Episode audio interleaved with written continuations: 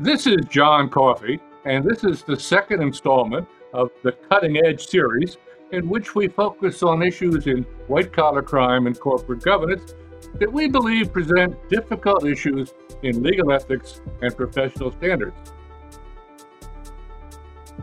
Again, I'm serving as moderator and am joined by the Honorable Jed Rakoff, who is Senior United States District Judge in the Southern District of New York and also an adjunct professor at Columbia Law School. An expert in white collar crime, he has presided as judge over 300 or more criminal trials and serves as our special commentator and resident philosopher king. Our focus today will be on the role of special counsel. Who are these special counsel? They are counsel appointed once by the president and today by the attorney general to conduct an investigation and prepare a report, prosecuting alleged lawbreakers along the way. Although their constitutional status is still unresolved, the Department of Justice's rules state that they are largely beyond the reach of an incoming president, absent special cause for removal.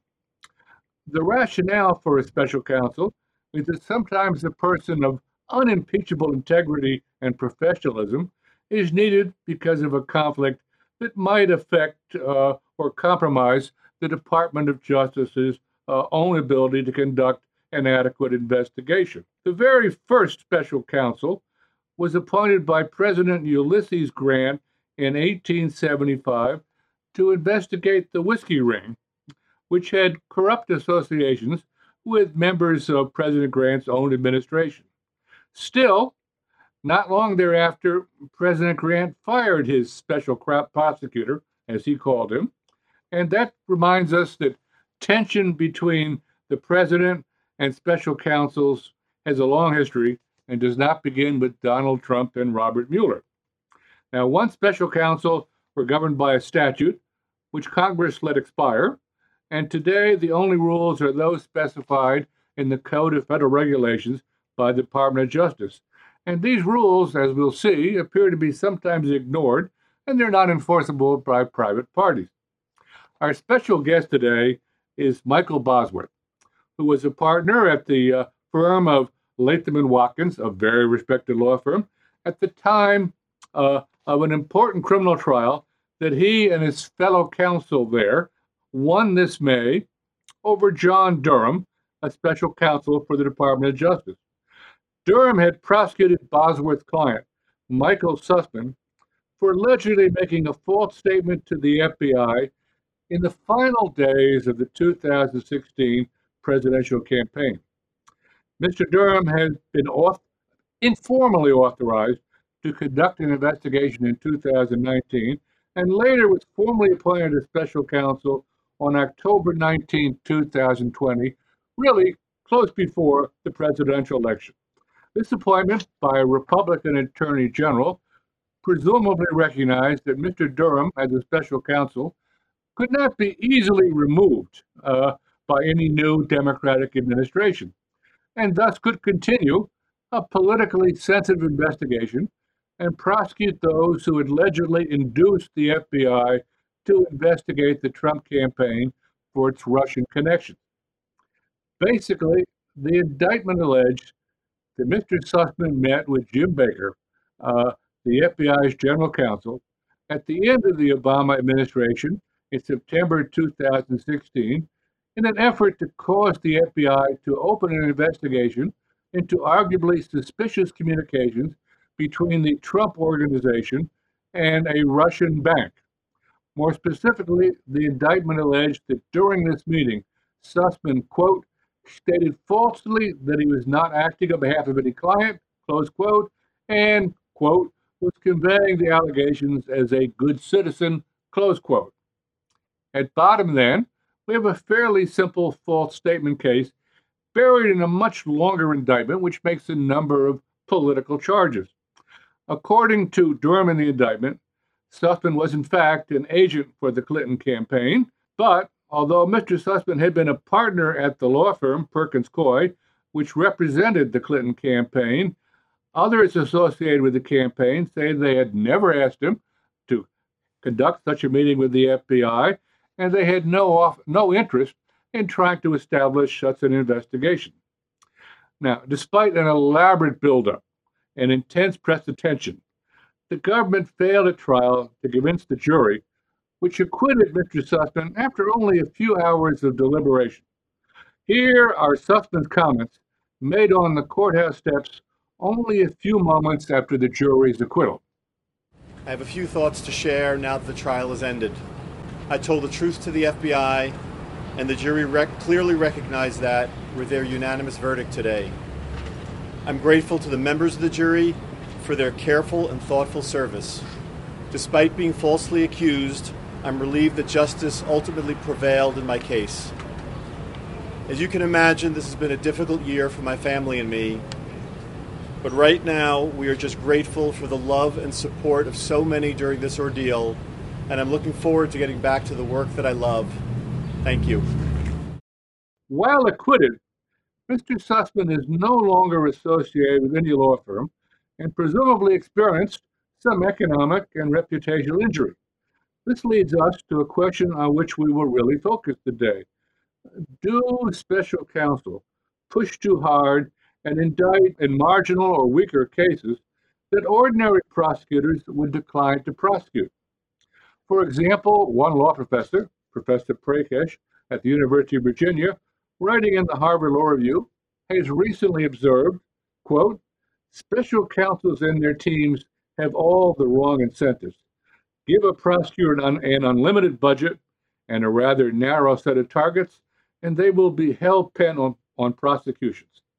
Special prosecutors who do not secure convictions are judge failures, and no one takes the job to be a flop. Now, we will return to this issue later. It's one that deserves close examination. To address these questions, we now turn to Michael Bosworth, who served as co counsel along with his fellow partner at Latham and Watkins, Sean Berkowitz, uh, for defendant Sussman. To give him a too brief introduction, let me note that among his impressive credentials are service from 2014 to 2020 as deputy counsel to the president, and from 2013 to 2014 as special counsel to the director of the FBI.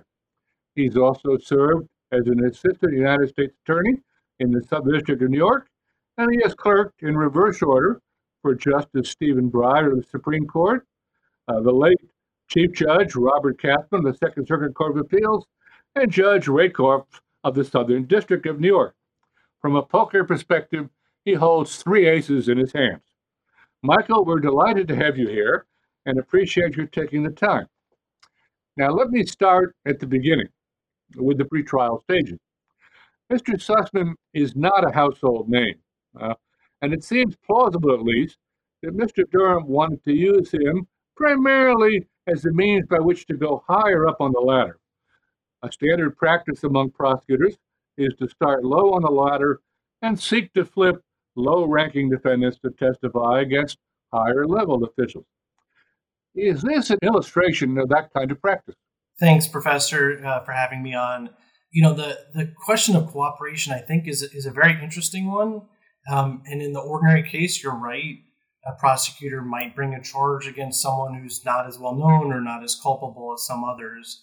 Um, but I don't think that's what this case was about. For for there to be a real chance of having a cooperator, the prosecutors need to actually charge a crime that could involve other people, and there've got to be a universe of more culpable or more interesting participants in the crime to go after. That's just not what this case was about. Mr. Sussman, who's a respected national security lawyer, someone who's himself a Department of Justice alum, wasn't charged with defrauding the government. He wasn't charged with a substantive crime other than making a single false statement. Um, and the government got it wrong. There wasn't even a crime there. Um, but there, there just simply wasn't the kind of crime that Mr. Sussman could or would cooperate against others on.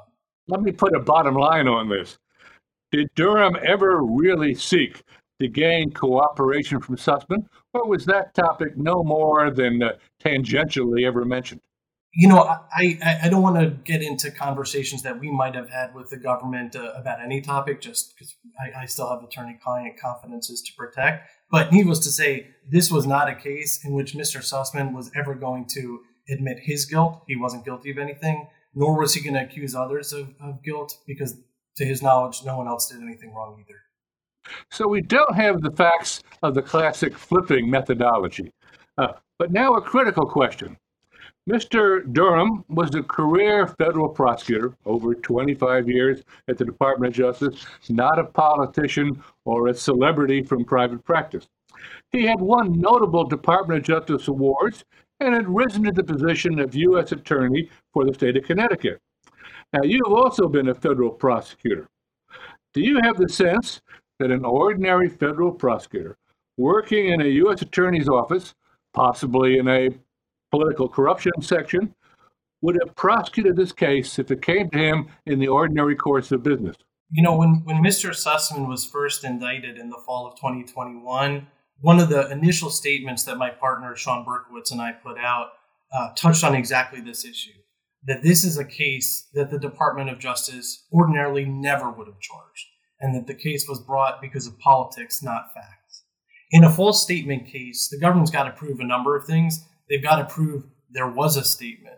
They've got to prove the statement was false. They have to prove that the defendant intended to make a false statement, and they have to prove that the statement mattered. Our view was the government couldn't prove any of that. Um, and to give you an, uh, an example of why, take just the question of what the statement was. At the time that Mr. Sussman was charged, Mr. Durham had no evidence of what statement Mr. Sussman might have made to Jim Baker other than Jim Baker's own words. The statement that Mr. Sussman was alleged to have made was an oral statement made at the time five years ago to a single witness that wasn't recorded, that wasn't observed by any other witness. It was a he said, he said case at best. And what made it even worse for the special counsel was that Mr. Baker, who's someone I, I worked with and respect, had given wildly conflicting accounts of what Mr. Sussman actually said in the meeting. He said, for example, under oath at one point that Mr. Sussman did speak about having clients when Sussman was charged with saying he didn't have clients. So this is the kind of case that the Department of Justice, in my view, never would have brought um, because they've got to be able to prove a case beyond a reasonable doubt. And a, a one witness case where the one witness has given wildly conflicting accounts is not the kind of case that federal prosecutors usually bring. Now, that begins to suggest that there might have been ulterior motivations for this prosecution because of the strength of the evidence, as you characterize it, is very thin, nowhere near the kind of smoking gun that prosecutors might want in this kind of case. Now, let me move on. The Department of Justice's rules require that special counsel come from outside government. It is not clear that private parties have any standing to assert violations of these rules. Yet, as a U.S. Attorney for Connecticut, Mr. Durham did not really come from outside government and seems to have been holding an office that he was not legally qualified to possess. Did you ever consider making that kind of argument, or was that outside of your basic trial strategy? So, the, the question of the legality of Durham's appointment uh, is one that academics and other commentators certainly have spent a lot of time analyzing. Um, there are some who, who make exactly the argument you just made that uh, in order to become a special counsel, someone's got to be appointed from outside government. Um, but there are others who say that the order appointing Mr. Durham actually wasn't itself uh, an order based on the regulations, um, but was rather something based on the Attorney General's general supervisory powers to appoint people as prosecutors, in which case a special counsel wouldn't have to come from outside government. Um, it's an interesting debate. Our strategy generally was to focus on critical issues and to spend time and resources on the things that really mattered, the things that we thought we had a real chance of winning, um, in order to build credibility both with the court and ultimately with the jury. This was not an area that, that we thought made sense to focus on when there were other riper targets uh, to explore. But the bottom line here is that even if we have rules in the Department of Justice regulations, they don't necessarily apply because the Attorney General can rely on basic supervisory authority. Uh, so it's an interesting status of what the legal rules mean. Now, early in your defense, you made a pretrial motion to dismiss the indictment, and you alleged that any misstatement by Sussman as to his motivation or associations were necessarily immaterial. Now, this motion failed, and that's what usually happens to motions to dismiss a criminal trial. And there are other reasons why it was maybe a difficult motion to win. But even though you lost the motion, did you win the war? Did you have another purpose in making these motions? And did you effectively realize that purpose? Yeah, you know, the we, we did not file a slew of pretrial motions. The only pretrial motion, you're right, that we filed um, was a challenge to the uh, materiality of the statement that Sussman was alleged to have made. And our argument was that as a matter of law, the statement he's alleged to have made was not material. Um, because, you know, whether or not he had a client was irrelevant um, to the sorts of decisions that the FBI had to make. And notably, you know, one of the arguments we made is that never before, to our knowledge, and the government never said otherwise, has someone who gave a tip to the government about a potential crime been charged with making a false statement unless they're charged with making up the tip itself, like someone calling in a, a fake bomb threat, let's say to the FBI. No one was ever charged with making a false statement for a statement other than the false tip which just underscores what an unprecedented prosecution this was. Nevertheless, you're right. It's tough to win a materiality motion pretrial. Our view was it was worth making, even though you know we thought we might not win. Um, one, because it was important to educate the court on an issue that was going to be critical in this case, whether the statement Sussman allegedly made mattered to the FBI. And because it gave us a chance to really spend time developing our view of what materiality means.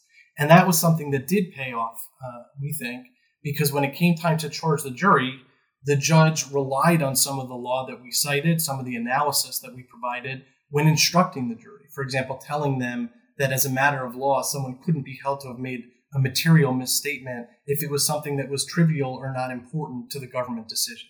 Um, getting that language in the ultimate jury charge was, you know, to our minds at least, you know, a really important victory. So you're right; it, it was a really important long term strategic move. Now, let me bring in Judge Rakoff here. Is this increasingly common that defense counsel use motions to dismiss not to get the indictment dismissed, but to educate those judges about what's really going to matter in the forthcoming trial? So I don't think it's increasingly common. I think it has been a well-known tactic for from time immemorial, but it is a good tactic, in my view, because early on, a judge will have only the most rudimentary idea of what the facts of a case are. If it's an important case or a high profile case, they'll know the general allegations, they'll have read the indictment, but they won't have a nitty gritty sense.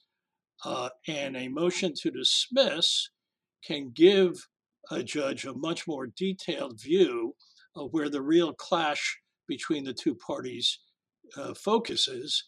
And I think from, frankly, from both standpoints, but particularly from a defense standpoint, uh, that's a useful thing uh, to educate the judge.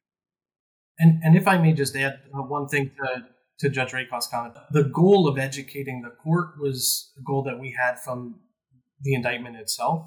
So even well before our motion to dismiss, mere weeks into the case, we filed a motion for a bill of particulars that was quite lengthy on a number of points, um, in part because we did want more information from the government, um, and in part because it gave us an opportunity to showcase our view of the facts of the case, uh, which we also thought was important, you know, right from the outset.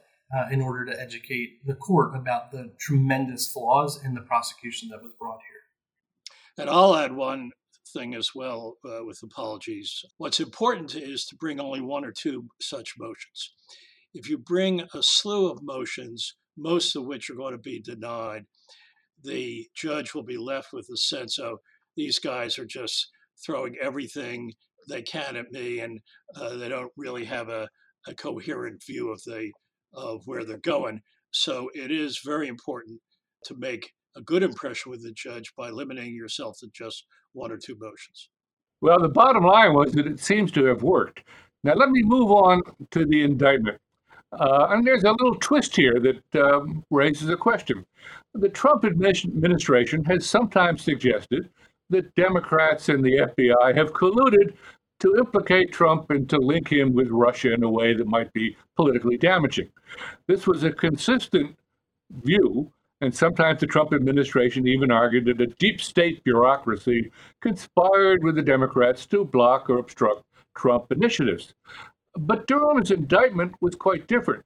It didn't see the FBI as a co conspirator with the defendant, rather, it saw him as the victim. The FBI was lied to and thus was the villain. Was it just easier to allege the case this way, or do you have any sense that whether there was some other motivation? Yeah, no, it's it's a really important shift. I think you're right.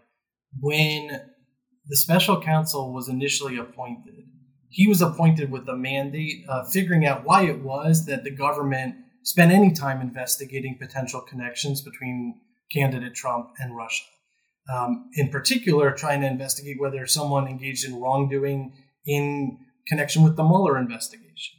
And the point from the beginning was the FBI might have been a deliberate, intentional participant in some kind of Russia hoax, uh, to some of the, the popular language.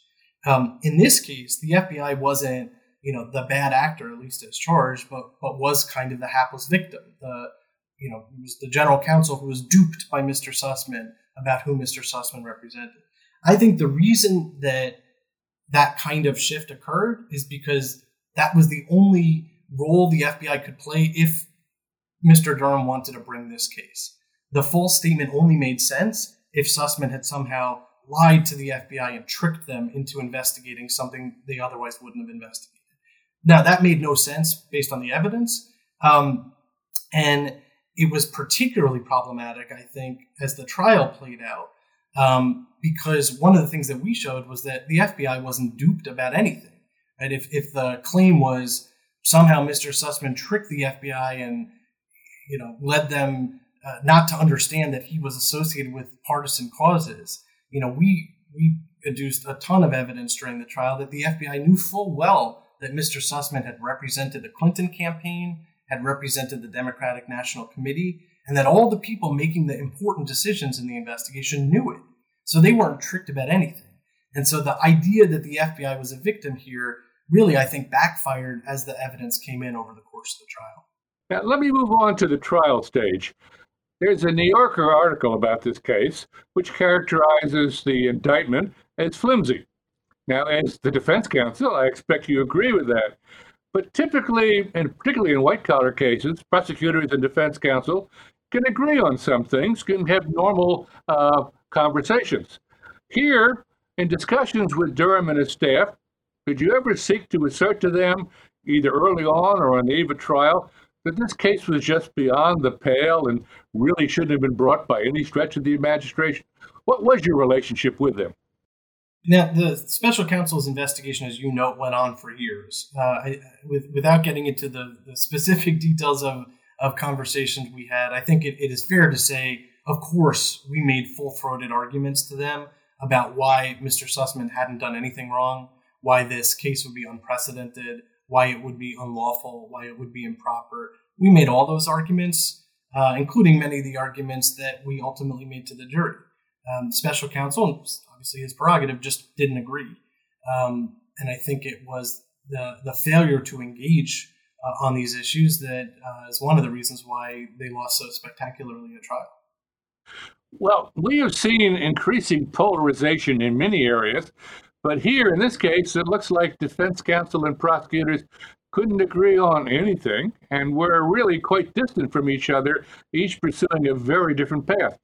Is that a fair characterization? Um, in part, right? Obviously, we had very different um, positions on the major issues in the case, and we disagreed on substance, we disagreed on process. Um, but I think it's important, where possible, for all lawyers to engage, especially with adversaries, as professionals and as colleagues. So we certainly had open lines of communication with the Durham team. Uh, we think that was really important. Um, and it was important both for Mr. Sussman and, and I'm sure for the court to see that both sides could treat each other as officers of the court, as professionals, um, even though we were adversaries. How big a legal team Mr. Durham assemble to try this, to investigate and try this case? The the trial team ultimately consisted of four different prosecutors, um, as well as Mr. Durham, who sat with the prosecutors um, at the government table during the trial. But it was the four prosecutors that uh, really did the, the the work of the case. Yeah, can you explain to our audience that that is a larger than normal investment of personnel?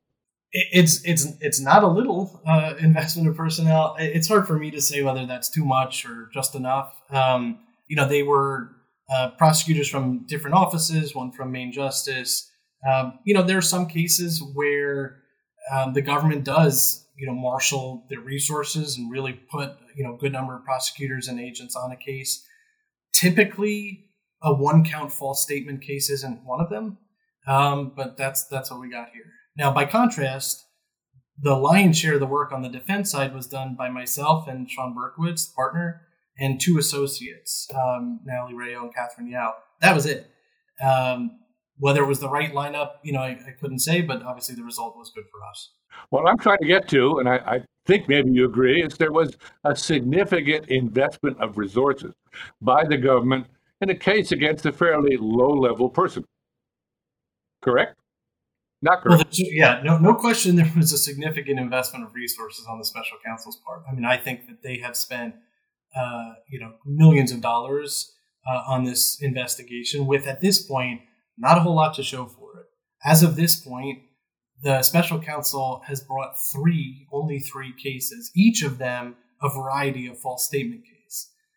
The special counsel has not proved up uh, or brought charges showing that there was the kind of deep state conspiracy that people spoke about when he was appointed.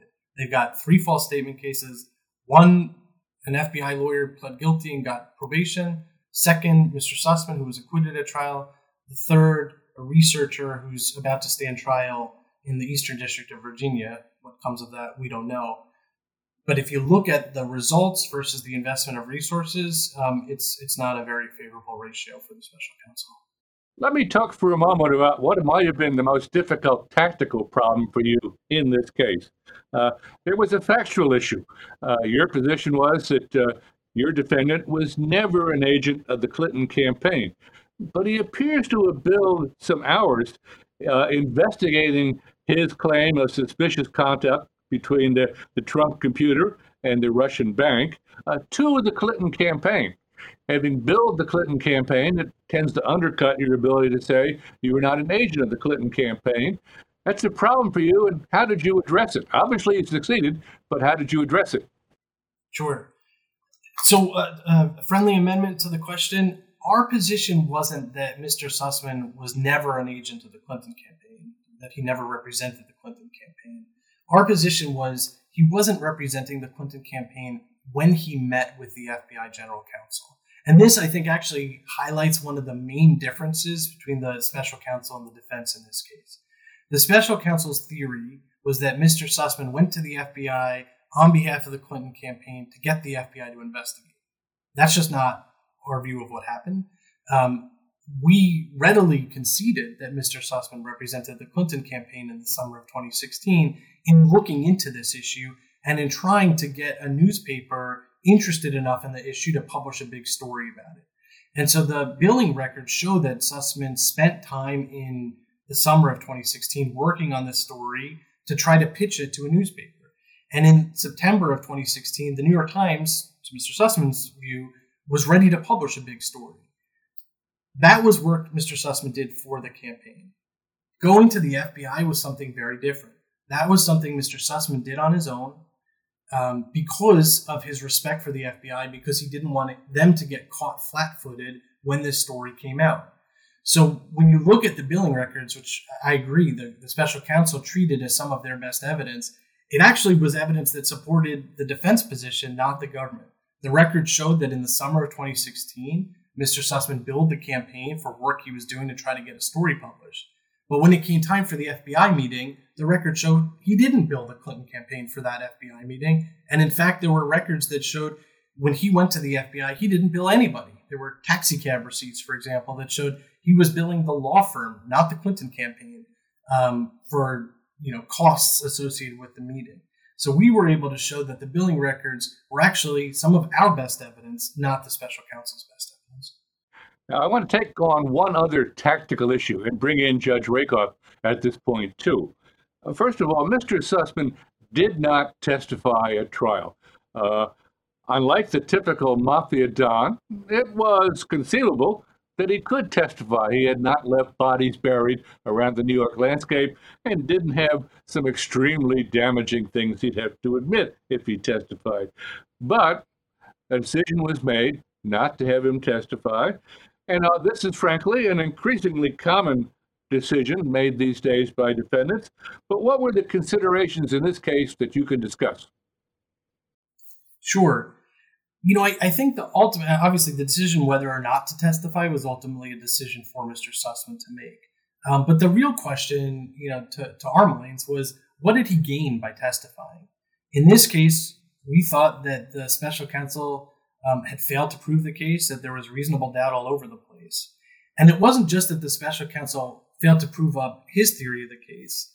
Um, we thought that the evidence was really strong in proving up our theory of what happened including through Mr. Sussman's own words, because he had testified before Congress about some of these issues.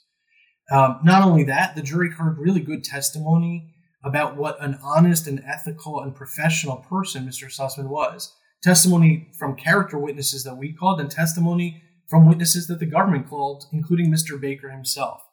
Um, when you put that together, it seemed like a pretty good set of evidence for the defense. And it just wasn't clear that um, Mr. Sussman would gain anything by testifying, when in fact, taking the stand could actually um, present some risks. He could be challenged on every little piece of evidence. The government could give a lengthy summation through its questioning of Mr. Sussman. Um, we sort of like where the evidence sat before Mr. Sussman uh, had to make the decision whether or not to testify, and I think it explains his ultimate decision. Uh, let me ask you uh, this variation on that question, then I'll turn to Judge Rakoff once you put the defendant on the stand, there's a view that most of the evidence that's earlier been heard drops out of the picture, and what the jury really focuses on is whether they believe the defendant is trustworthy or not. You agree or disagree with that? Yeah, I, I think there is a lot of truth to that. Um, we certainly had no concern about Mr. Sussman's credibility or his likability. Um, but it, you're right. I mean, it creates like a whole new theater of action, and it wasn't a, a theater we, we felt it was necessary to uh, to explore. Now I'm going to turn to someone who's seen a hundred of these kind of trials. But what's your view about the defendant taking the stand, Judge? So there's been a big shift in the philosophy of criminal defense lawyers in white collar cases. 40, 50 years ago, the uh, prevailing view was that in a white collar case, you should always put your client on the stand because the jury expected it. This was a case against often a person of some repute, certainly a person with a positive image in many respects. And the theory was that the jury expected him to take the stand and no amount of instruction from the judge saying you can't hold that against them would really substitute for how the jury uh, really thought. Now, in most of those cases, the defendants who took the stand were nevertheless convicted.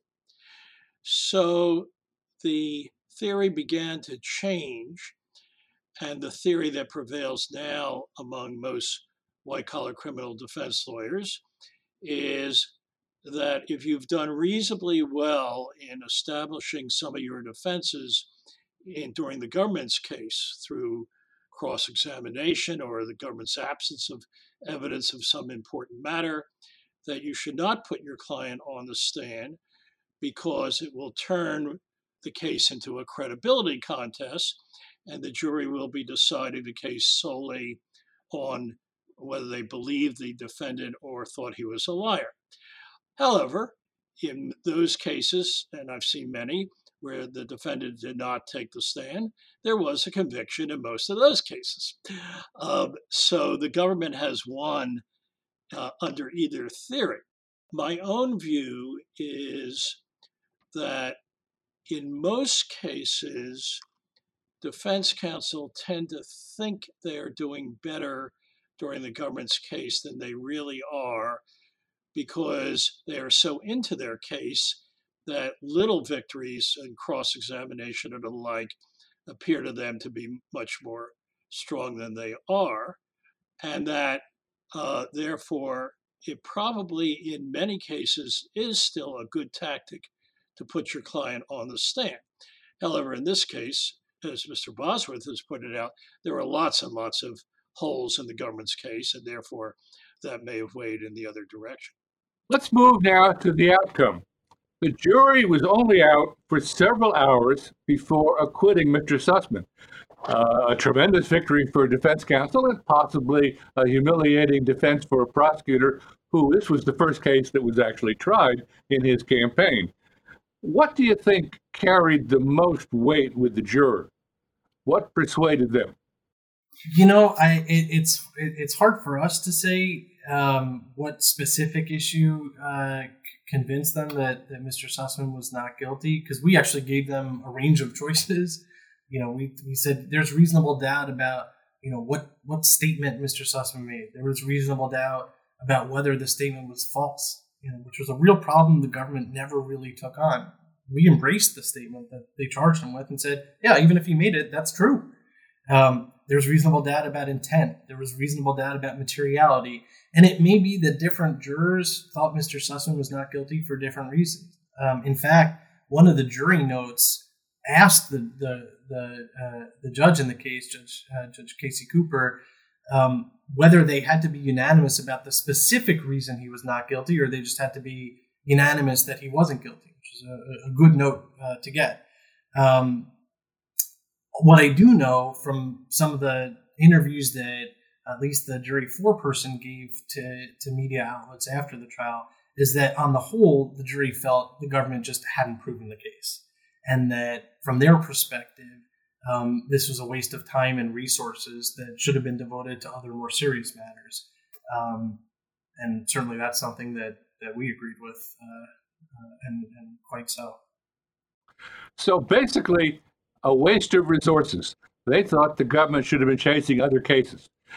Judge, have you heard that kind of reaction from jurors when you usually talk to them after the trial?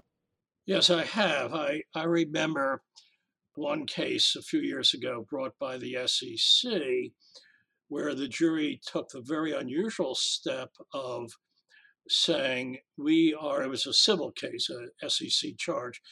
We are finding that the defendant is not liable but we don't want to discourage this to discourage the SEC from pursuing higher level defendants in the same overall scenario. And what they were saying, in effect, was this particular defendant was a schnook, uh, but they sensed that at higher levels misconduct had occurred, and they wanted to specially send that message. And although it was unusual to have a note like that, I've been told similar things by other jurors in other cases. Well, Mr. Bosworth, where does this defeat leave Mr. Durham? After three years, he has nothing to show for his efforts other than, I guess, one FBI agent did plead guilty to a misdemeanor. Um, do you foresee any further efforts on his part? Look, I, I don't have uh, any more visibility into what uh, the special counsel's up to than anyone else. But I, I do think it stands to reason that it's unlikely he's got more charges to bring against other defendants. Um, his his you know remit was the election of 2016. Over five years have passed since that election, and most of the statutes of limitations that would apply to the kinds of crimes that he could charge have expired. Right? Time's up and it, it, it's just hard to imagine that there are other crimes he could bring at this point. As an aside, in September, after this dialogue was completed, Mr. Durham announced that he was letting the grand jury expire, and it is not clear that he plans to conduct the final trial that had been planned. Instead, he may be focusing more on writing his final report, which he hopes to complete by the end of the year. At that point, it will be up to the Attorney General, Merrick Garland, whether or not to publicly release that report. Well, it, it looks like a shambles. Uh, all right, let me move from the specifics of this case uh, to the general issue of reform, or should there be reform? To some, more than a few, there are hints that this investigation was a search for some political revenge. People had sought to charge the Trump uh, administration with close involvement with Russia, and in return, they wanted to go after those people who had that point of view. Now, against that backdrop, which I'd say is only a possibility, do we really need special counsel? Are they truly a protection against bias and conflicts within the Department of Justice? Or are they often, as in this case perhaps, more a tool by which one administration can extend its reach into the next administration? What would you say on that question, Mr. Bosworth? You know, I generally hope and, and believe that federal prosecutors do the right thing for the right reasons in the right way, as my old boss, Bharara, used to say. Um, but I have real worries about any prosecutor anywhere whose powers are unchecked, um, whose discretion is unsupervised, and who is effectively unaccountable. And I worry that in the case of special counsels, that's often what you get. You get special counsels who have free reign to, to do whatever they want for whatever length of time um, with no real check. And I think that that's a dangerous concept in uh, a government like ours. I understand, of course, that there are situations in which the leadership of the Department of Justice or others in the Department of Justice might be conflicted, and the appearance of conflicts could cause trouble. If, for example, the department has to investigate you know people associated with others in the executive branch, the attorney general's colleagues, or even his boss, the president, or those at the White House. Um, but there are also other other rules in place, like recusals, that protect against um, bias in, in, investigations and prosecution. And I, I, think that the, the the role of the special counsel is really tricky, and there are uh, unfortunately more failures than there are success stories. Now, I have some more specific questions, but I'd like to get the judge's assessment. Do you feel special counsels have worked well or not so well? I think, as you might imagine, the history is mixed. I would start with the fact that where you are investigating your boss, namely a sitting president, there is, to my mind, a clear conflict of interest uh, not just an appearance of conflict, but an actual conflict. And therefore, the appointment of special prosecutors in that situation seems to be to be wholly justified because you can't reasonably be asked to investigate the person you're reporting to, who's your boss, without all sorts of difficult forces coming into play. On the other hand, I think where it's not such a direct conflict, that I agree with Michael's point that the special prosecutor has certain eh, incentives, if you will, that will operate uh, perhaps detrimentally. He's got to justify his work. He spends a lot of time doing it. He's got to come up with something. That perhaps is what happened here. Couldn't get anything big, so you indicted some relative small fry to show you've done your job. Now, having said that, we can think of cases, important historical cases, where the decision was made by special prosecutors not to indict.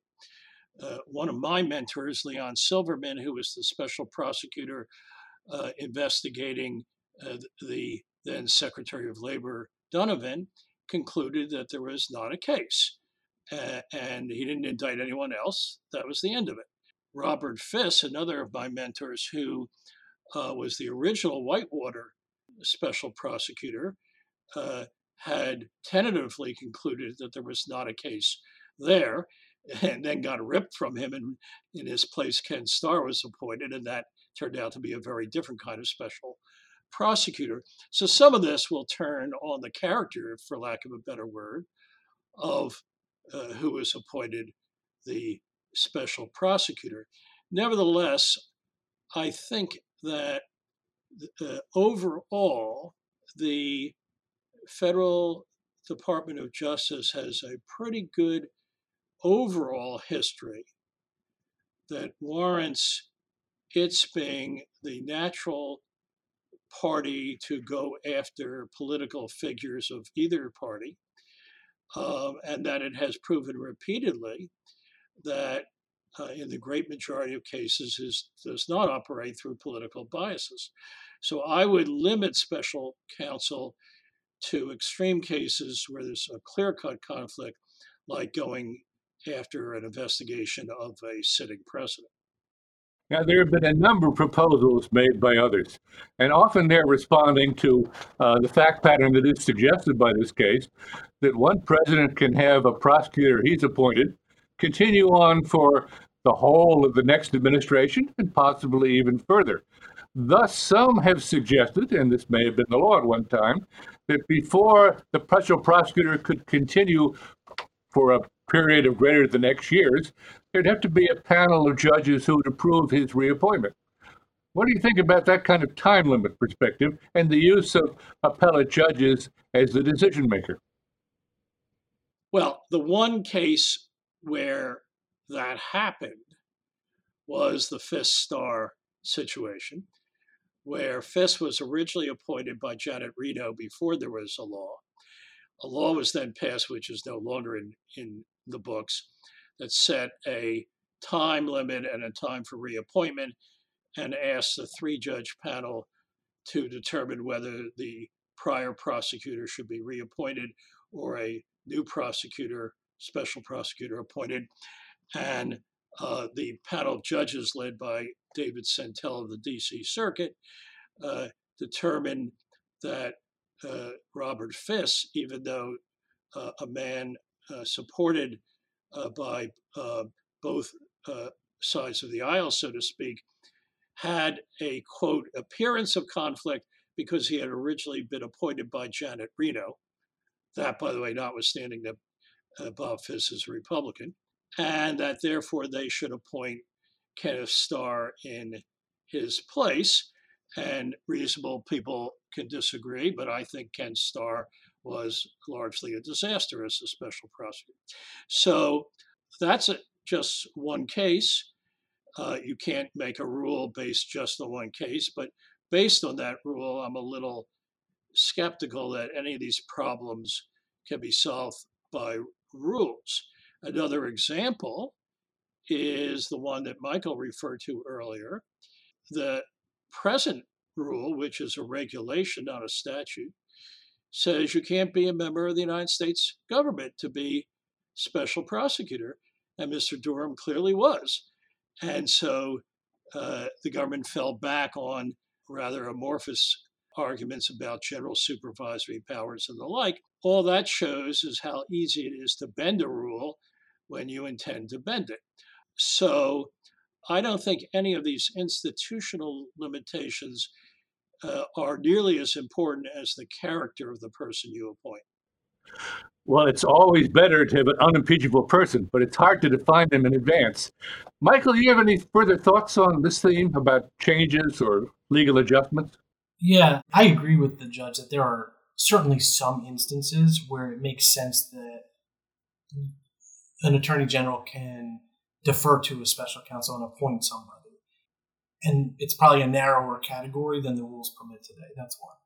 Two, when you're thinking about ways to impose some checks on the exercise of prosecutorial power, let me be clear. I think Judge Rakoff can do anything. Um, but as a general matter, I'm not sure that the judiciary has the institutional competence um, or that it's advisable for them to play a role in supervising the appointment or exercise of special counsel power. That's a pretty executive responsibility. The, the, the power to investigate and prosecute is, is pretty core.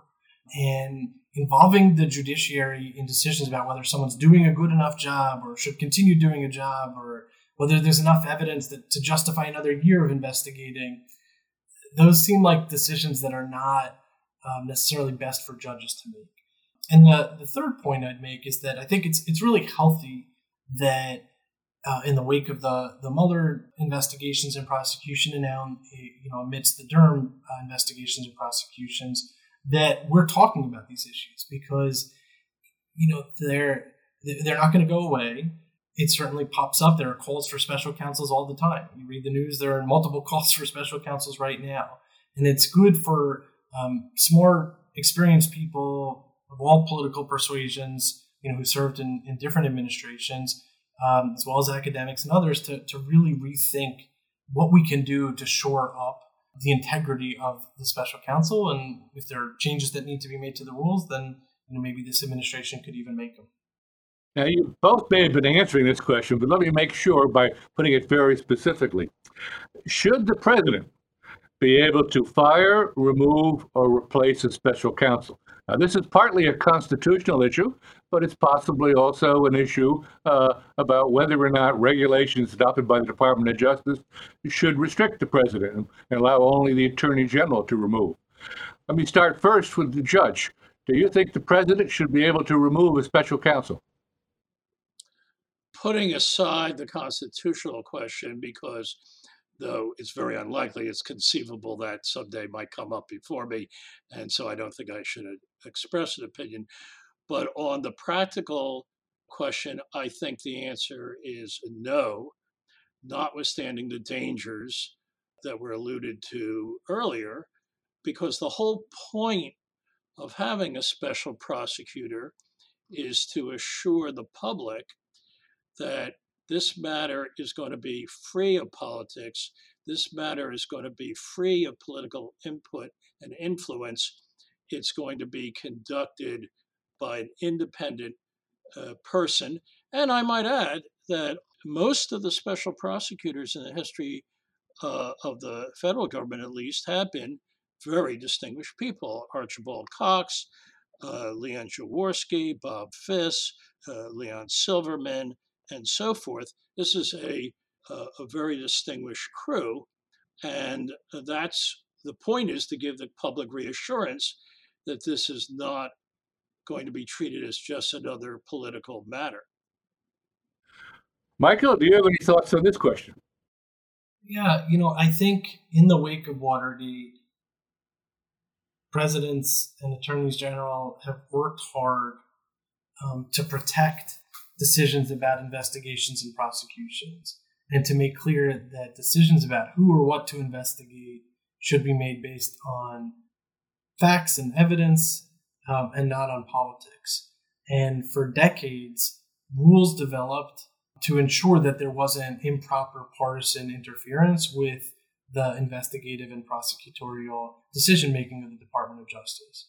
And I think to to the current president's great credit, um, the president and the attorney general have worked hard to restore uh, those norms, which were tested in recent years.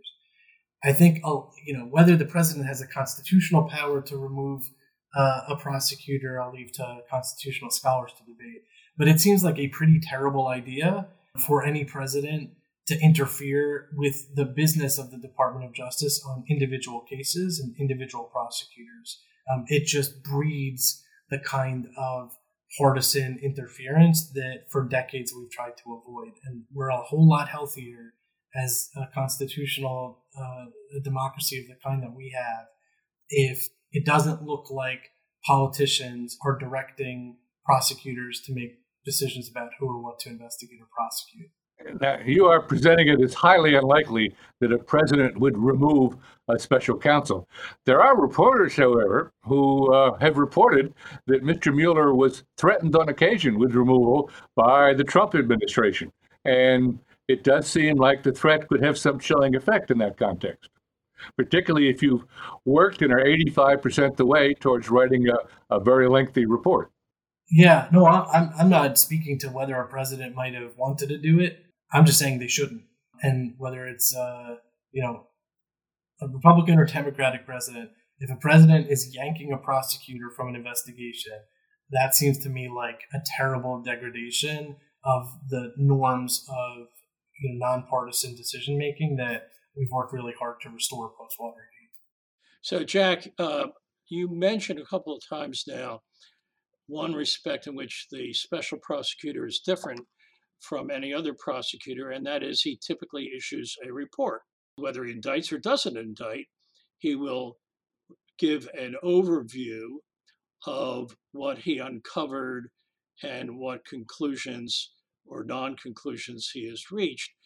Uh, and I think that is a very positive thing. I'm, I'm, I'm not sure that it couldn't be extended to within the normal department approach to controversial cases, but it certainly gives the public the uh, feeling that this is not whatever conclusion was reached was not something that was just a matter of whim or caprice or politics or whatever. It was based on a detailed uh, and now public report of the evidence. Yeah, it's a very good point, but you will recall that the Mueller report came out very slowly, with the Attorney General sort of editing it and selectively quoting from it. So it's not a clear cut uh, measure of responsibility here. That's true. Let me give you a final and deliberately provocative question for, for both of you. Uh, assume that Merrick Garland faces a very difficult decision whether or not to indict former President Trump on any of several possible grounds or on multiple grounds. Rightly or wrongly, Mr. Garland has made himself controversial by authorizing a search warrant for Trump's Florida home. Uh, should the Attorney General, as an exercise of caution and prudence, appoint a special prosecutor to investigate and potentially prosecute Donald Trump rather than do it himself, where he is perceived by some as having already taken a strong position against Donald Trump. So tell me why or why not we should have a special prosecutor to make that decision about the past conduct of Donald Trump. Who wants to go first? A volunteer? I vote for Judge Rakoff. okay. I yeah, I remember when I used to be able to give direction to Mr. Bosworth. Uh, those days are over. Uh, the uh, so to some extent, I think the train has already left the station. Um, if there was going to be a appointment of a special prosecutor, it should have been at the outset. There's already, we know from reports of grand jury subpoenas and other investigative approaches, a lot that's been going on.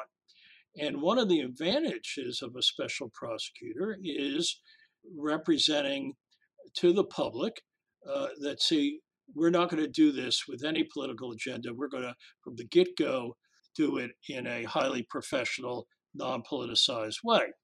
And while those doesn't say you still couldn't do it, uh, I think some of the advantages have been eliminated.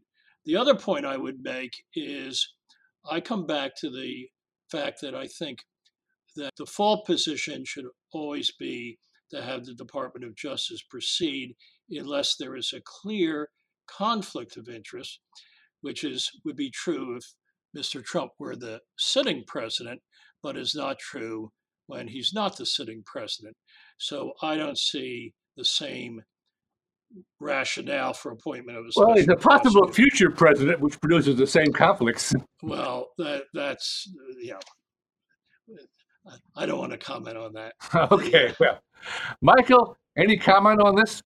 Uh, I well, one, I still take direction from Judge Rakoff. Uh, whether or not he sees it, uh, maybe I'm just worse uh, than I used to be at uh, demonstrating my obedience.